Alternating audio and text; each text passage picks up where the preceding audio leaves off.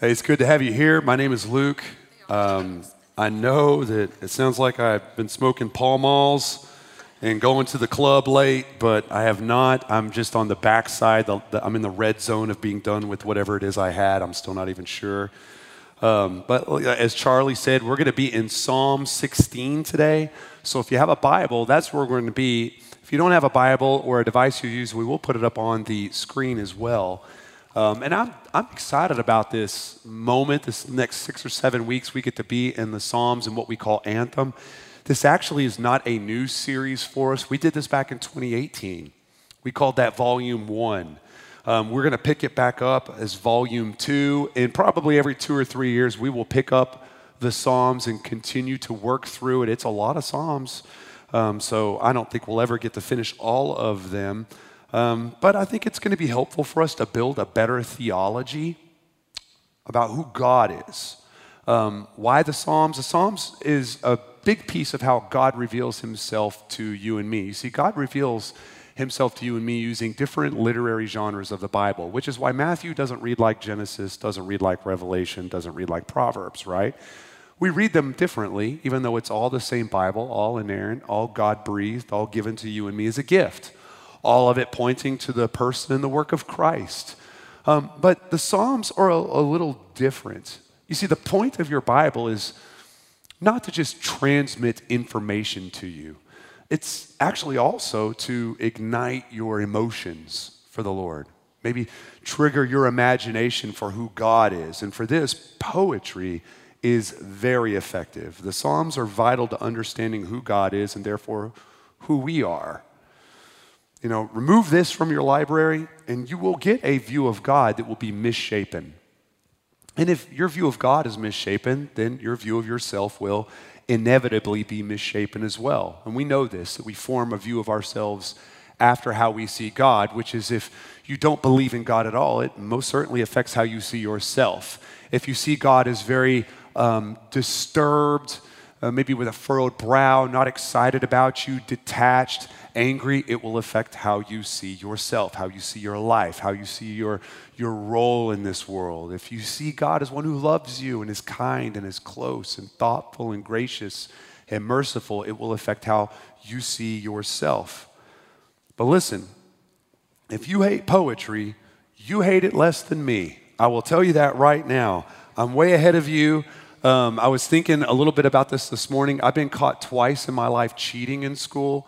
Once in college, my very last week of my very last semester of college, I got caught cheating and almost got kicked out. That's a totally different story. But I did also get caught cheating in high school. In my freshman year, the English teacher wanted us to take the weekend and write a poem, okay? And I thought, probably not, because poetry. Who wants to do that? But I do remember going to my grandma's house and just out of the corner of my eye, I saw a book of poems on her coffee table. So I did the obvious. I flipped it open, picked one, and copied it word for word. Turned it in Monday and got called into the office. And I thought, wow, I'm getting, I'm getting caught. This is my first time to ever cheat, and I'm getting caught. Not so much. They were excited about the poem. They'd never seen anything like that from a freshman before. I said, You have a real gift. Like, let me be so you have a real gift. And so, what we're going to do is we're going to try to nurture and groom this gift of poetry in you. We're going to put you in this special class where all they do is write poetry. And I thought, all right, the gig is up. I cheated. I totally told on myself because detention was better than going into a class to learn how to write yet more poems. I've just never been a fan of taking a long time to use rare words that rhyme to say something that could have been said in a lot shorter amount of time with clear words, right? Poetry feels inefficient to me, but I know it's effective in addressing the corners of my heart. I know that when I can really hear it and understand it, it does something different for me. So I know it's valuable. In the Psalms that we look at, it's important for me to just remind you of this, and this might be news for some of you. The Psalms are actually song lyrics. It's not so much just poetry that stands on its own, but back in the day when, when, when the contemporaries would have heard a psalm like this, there would have been music in the background, right? And you'll actually find bands today that every once in a while will grab a psalm and try to put music to it, but they don't really do it. They'll take like one or two chunks of it and do it over and over again and maybe add some of their own words. But, I mean, every once in a while a band will try to pick up a psalm. I actually heard one that tried to use original instruments to that era and tried to put the song together as it really, as they imagined it really would have been. And it sounds horrible, right? I'm, i mean, I don't even make it 10 seconds into it. So a lot of this is lost on us today that these are actually song lyrics. It's one of the reasons we call this series Anthem. Anthem is not just any kind of a song, it's an emotionally rousing song that connects to the heart and, and, and, the soul of a people. It's, it's wrapped around a movement, maybe, a cause. Most generations have them, some have more than one. It rallies people. It's like a people's soundtrack, right? Defines us.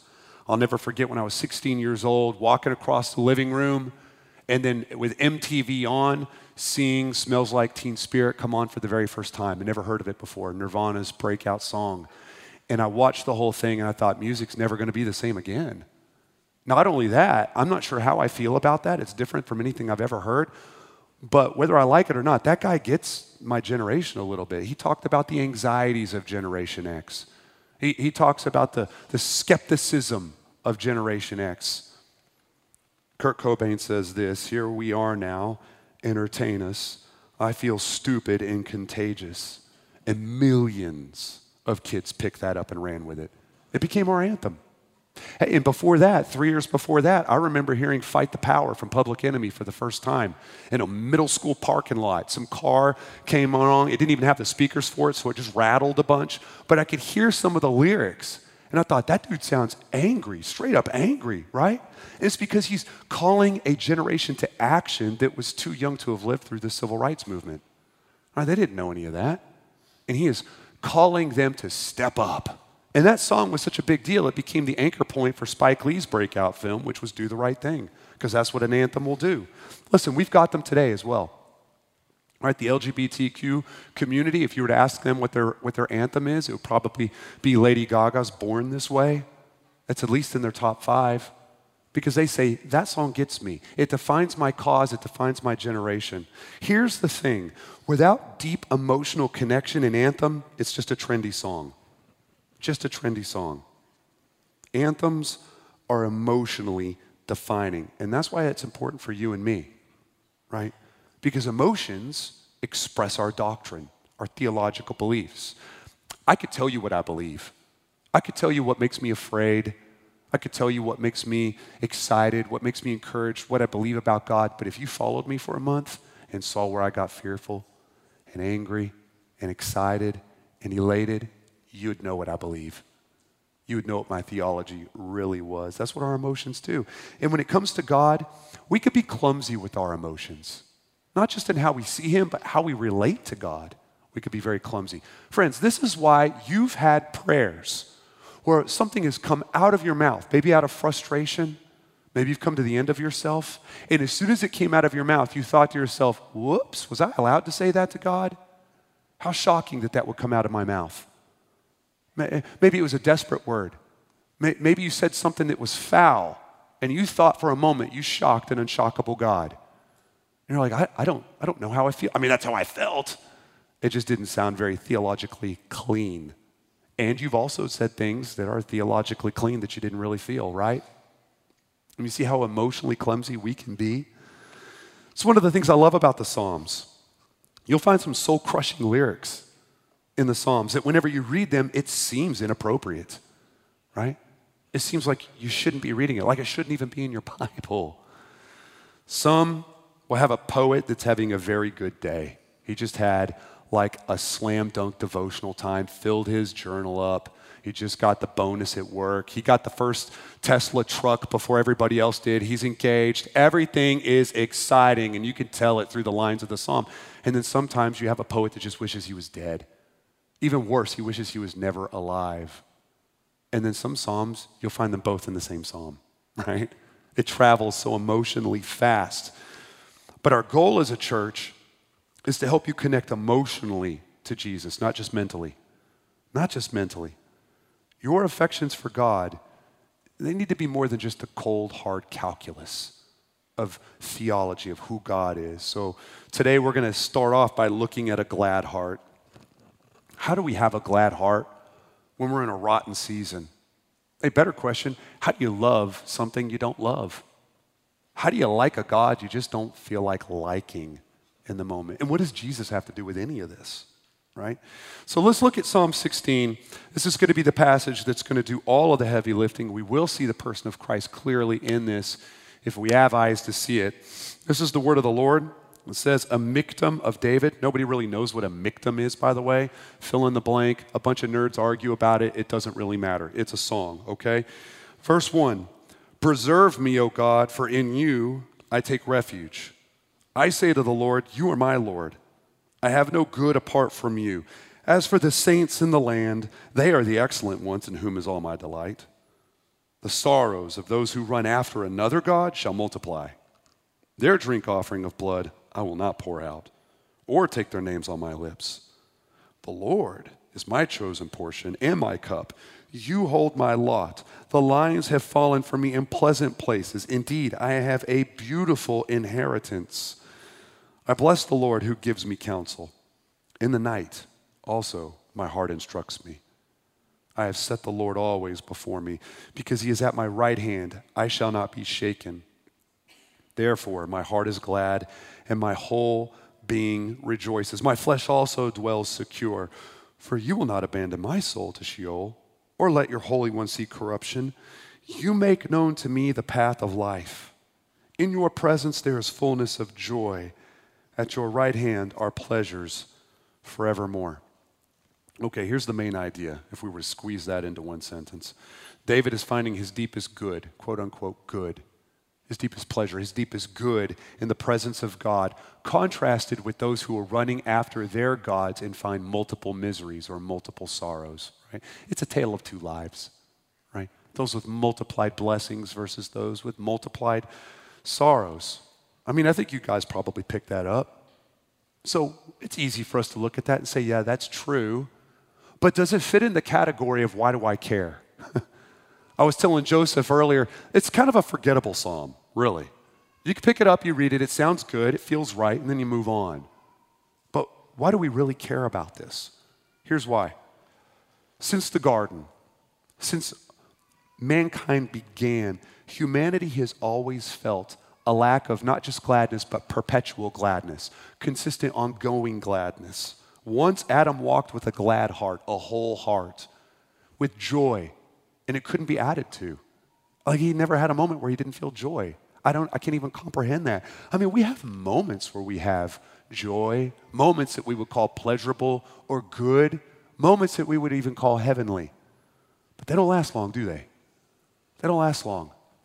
Man, I I was reminded of this painfully, like maybe in our 18th month of being here. We were a baby church. We just launched out of the house.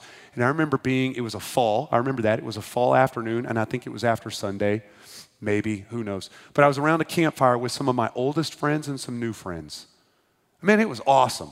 Telling stories, laughing, just had a great meal and we're sitting around this campfire and the air was just crisp enough where i didn't need a jacket but was it was just cold enough where the heat from the fire felt good you know what i'm talking about i'm sitting back in a camp chair that actually still works you know how most of yours don't even work like the arm is way down or mine was working still so i was comfortable in front of the fire and i remember cocking my head back and going man i wish moments like this could stay forever moments like this, this must be a little piece of heaven and then all of a sudden, a puff of smoke.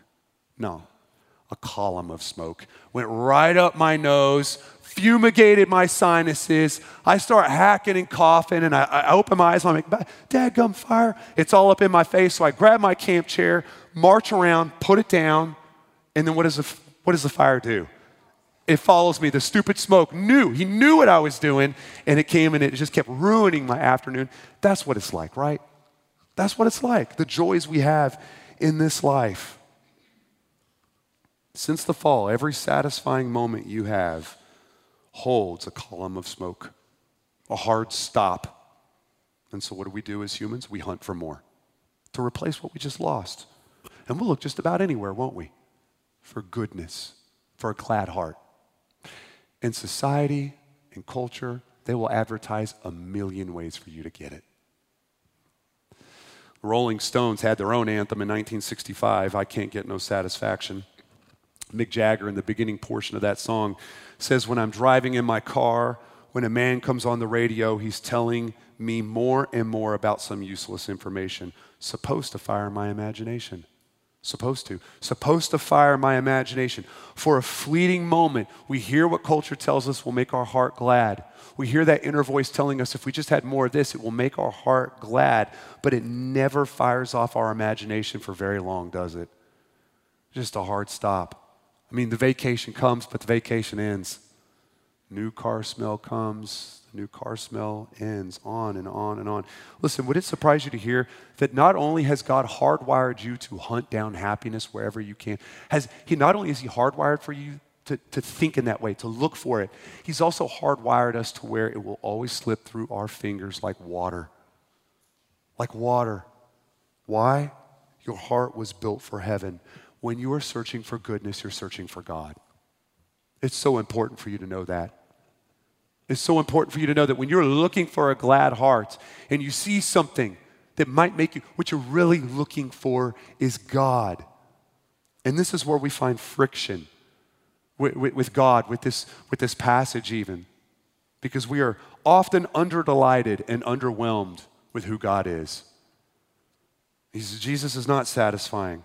And when Jesus is not satisfying, it makes the goods of this world a much heavier requirement for us. We must have them. We must have the Vols win. We must have work be fulfilling. Our marriage must be a storybook marriage. We need those things to happen, they must happen. But when Jesus satisfies our deepest need, we don't have to lean on what the world advertises us to have a glad heart with. We're oxygenated by the gospel satisfied and contented so much with what God has done in the person and the work with Jesus that the job does not have to be the thing that makes us glad. Our marriage, when we don't have glad seasons, it doesn't wreck us. You know, we say the same thing from the pulpit every week, I feel like. We just use different passages and different words. When it comes to this, when we are satisfied with God in our deepest areas, we simply don't need the world to be such a heavy crutch for us to lean on. But we got to come back to the same question how do we get the heart to like what the heart doesn't like? And I know what some of you are thinking right now because some of you are like me. And we will ask another question why does it matter? Does it really matter that you're happy, Luke? Or does it just matter that you're holy? This is typically pushed out there by the more disciplined personality, maybe the more militant personality? Do you really need to be happy? Or can't you just suck it up and just serve? Just do your duty, just get to it. Holiness is what really matters. But listen, it dishonors God to think in that way. It dishonors God to replace the delight in Him, which is duty. We don't think in that way, but it's true. He is actually most glorified in us when we are most satisfied in Him. We say that all the time. I mean, my wife, I love my bride. How much would it honor her if I was married to her out of duty, served her out of duty, hung out with her out of duty? She wouldn't feel honored in that at all, nor would you. But I delight in her. I delight in her, and that honors her. I just bump into more and more people now that don't love Jesus. People that grew up with Jesus, people that grew up in the church, grew up in a God fearing family, I'm hearing more and more now, Luke, I just don't love Jesus. Let me tell you, I cannot look them in the eye and say, oh yeah, well, just suck it up. Just suck it up, man.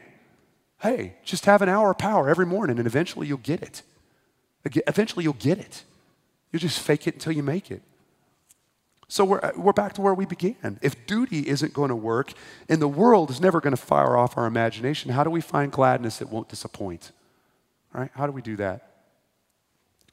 I know I say this every week, but the gospel is going to answer this question for us because ultimately the gospel is a story of inheritance versus abandonment. These are two of the mega themes we find in our psalm today. I mean, word for word. This is what David is saying. These are heavy themes. And David had no idea that Jesus would die passionately on the cross when he wrote this, right? But here we have verse 6 the lines have fallen for me in pleasant places. Indeed, I have a beautiful inheritance. I have a beautiful inheritance, right? Verse 10 For you will not abandon my soul to Sheol or let your Holy One see corruption. These are heavy themes here. I don't even have to teach them. You know what an inheritance is. One generation works, leaves it to another generation that does not work, right? That's why whenever someone says the phrase trust fund kid, immediately has a negative connotation, doesn't it? You're like, you, no, one, no one ever says, trust fund kid, that's encouraging, that's exciting. Tell me more about that. We hear trust fund kid, and we're like, trust fund kid, huh? Interesting. As you crawl into your nice car, and I'm working over here, and I've got a 10 year old Accord, you know, that's what we think. We ha- it's a negative connotation. Why? Because they didn't work for it. They didn't step in, they didn't clock up for it. They just got it, they just inherited it. Same thing with abandonment. Don't even really have to teach that. It's just when someone is stranded, they're left, they're rejected, right? If you have a dog and that dog has separation anxiety, and you make a quick trip to Trader Joe's and you come back and your coffee table has three legs now, not four. Because that dog ate a leg, ate a wooden leg to your coffee table. The animal does, it knows enough to know that rejection hurts. Doesn't want to be left, doesn't want to be stranded. It panics. How much more the human soul? How much more the human soul? You see, there's three primary ways you can read a psalm. If you're floating through all of those Psalms, just know that there's three ways on this side of the cross that you can read one, okay? Because let me remind you, we read this Bible through the prism of what God has done through Jesus, okay? And Christ himself said, every portion of this points to him. It points to him, it draws our gaze to him, and the Psalms are no different. When you read a psalm, it is either a prayer to Jesus, you can read it as a prayer to Jesus, there's plenty of them like that it could be a prayer of Jesus. Psalm 22 is a good example of that. We went over that in volume one of Anthem. Lord, Lord, or Father, why have you abandoned me? Why have you left me? That's actually a psalm. He was crying out song lyrics from the cross. That's a second one. So a prayer to Jesus, a prayer of Jesus. But the third one is the one that we're using today a picture of God that finds its ultimate expression in Jesus. That's really what we're finding. The pinnacle expression is in Jesus here. Because we have a picture of the gospel where we did not work for our inheritance. We didn't deserve what we got. We're trust fund kids.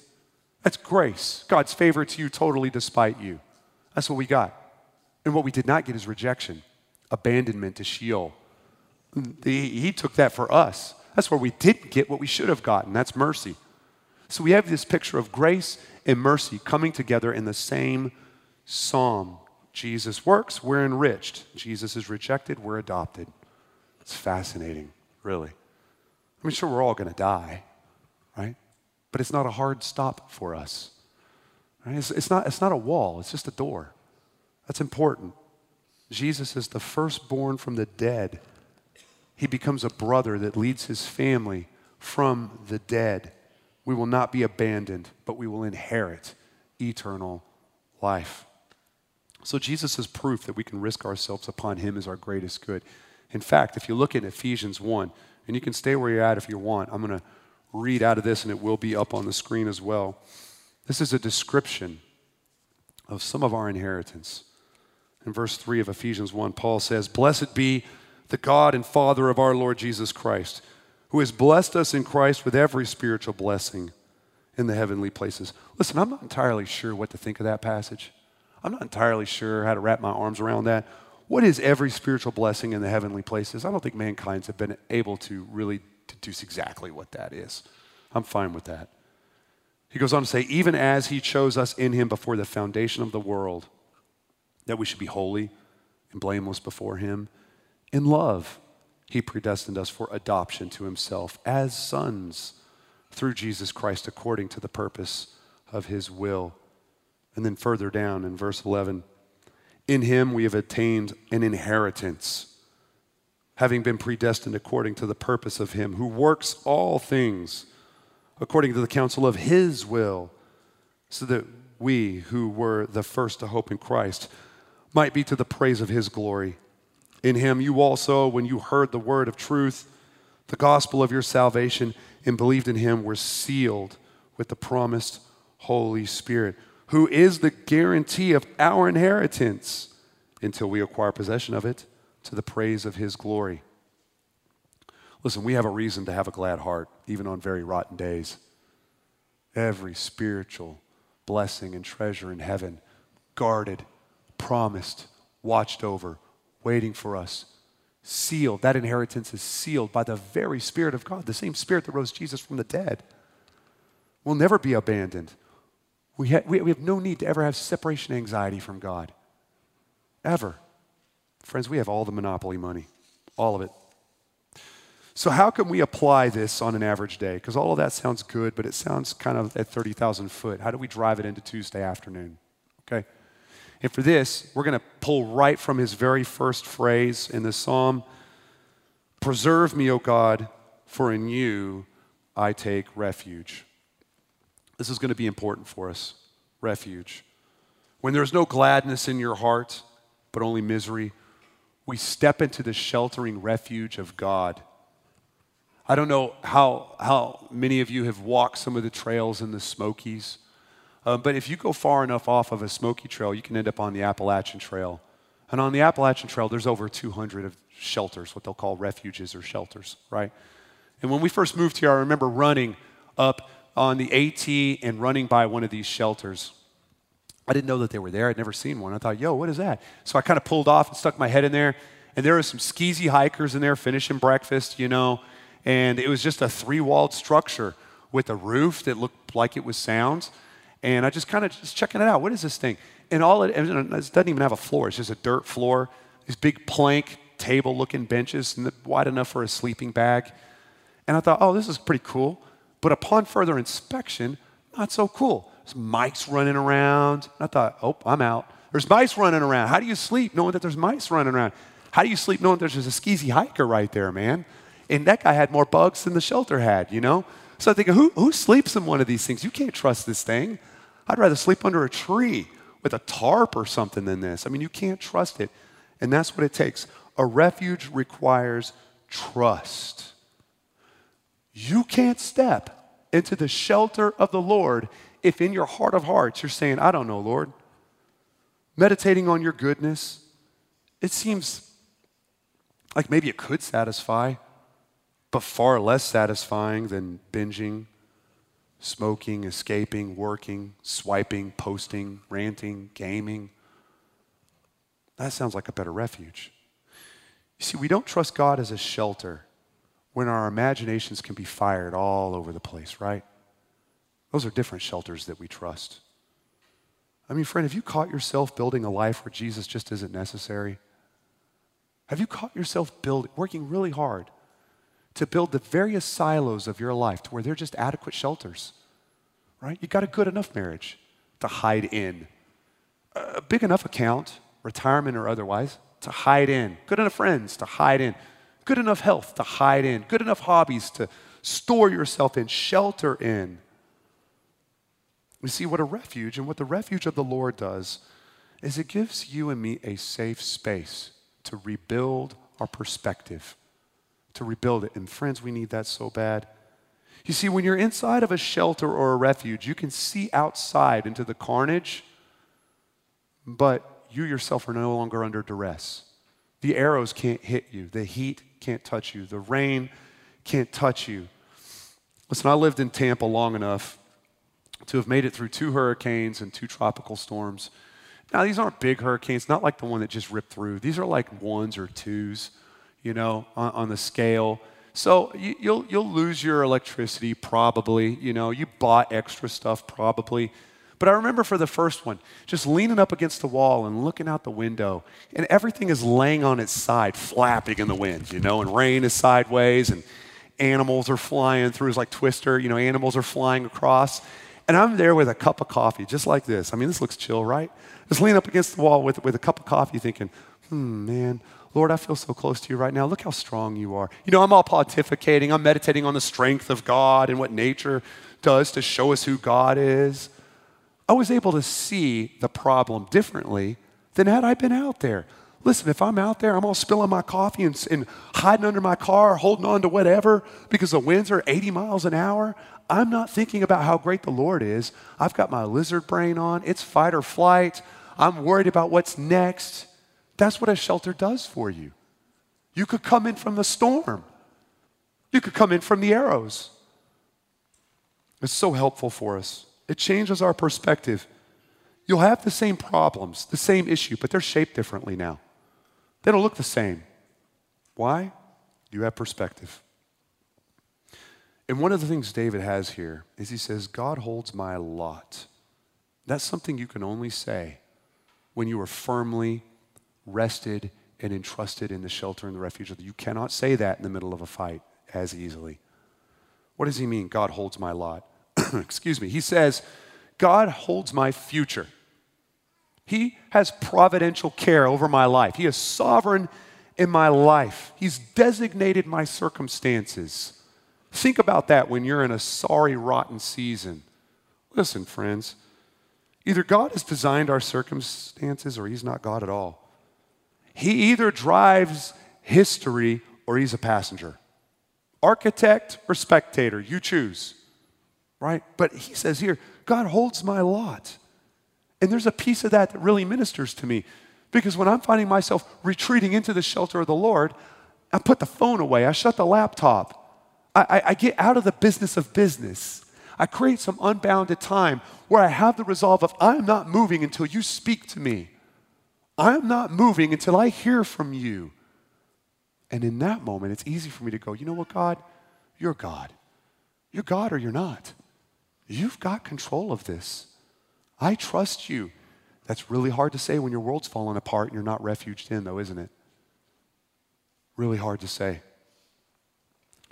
When my heart is not glad and I find myself sheltered in the Lord, I ask myself questions like, what is happening right now? What is being removed from my life to make this hard? What's being added to my life that's making this difficult? What is this promising me, this shelter over here that I keep ducking under? What is that promising me? Where is God? Who is God? So, so, so hard to ask and have these questions answered when arrows are flying and the rain is pounding, and you have not figured out a way to recluse into the shelter of the Lord. He even says here, In the night also my heart instructs me. I love this part of the passage. When David is left alone in the belly of the night with only himself and the beat of his own heart to keep him company, he is in the quietest part of creation and he's meditating on the character of God, who God is. It's the best time to do that. That's when I have those moments with the Lord. Lord, I hate this pain so much. This thing that you've designed, I hate it so much. The pain that I hate, the carnage that I hate, the divorce over here that's happening, the death that's here that's happening, the deconstruction over here that's happening, the failed relationship over here that's happening, the poverty over here that's happening, the debt. When I, when I feel all of that, it allows me to remind myself, yeah, God hates it more.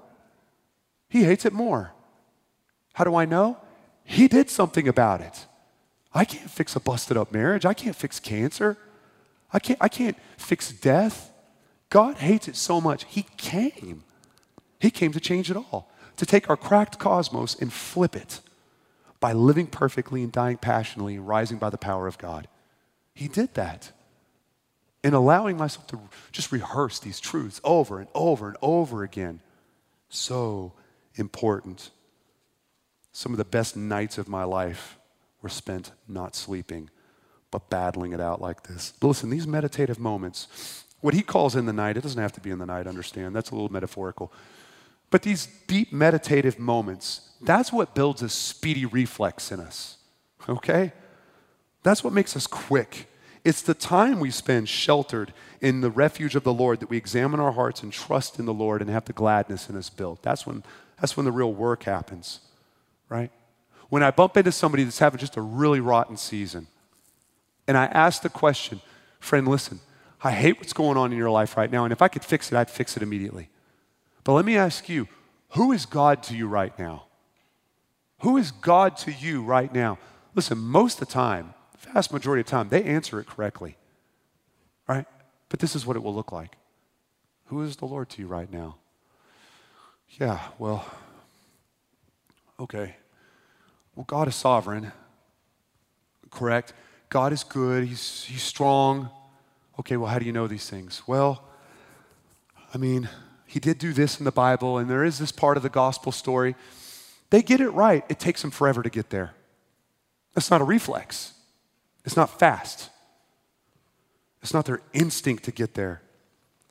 People don't grow mostly because of a lack of these quieter moments, these lack of finding that place of refuge and shelter in the Lord is a precious place. We're so busy ducking under anything else that looks like a shelter in our life, anything else that promises peace, joy, and a glad heart. Let me have just an honest question for the sad hearted in the room. When the arrows are flying and the heat is hot and your heart is looking for gladness, what is your instinct? What is your instinct? What is your reflex? Who is what? Uh, what's your refuge? Who is God to you right now? How do you know? What can you stand on? What gets you there quickly? Listen, it's the well worn path to the presence of God that is most helpful when the arrows are flying. Not just the path to God, but the well worn one.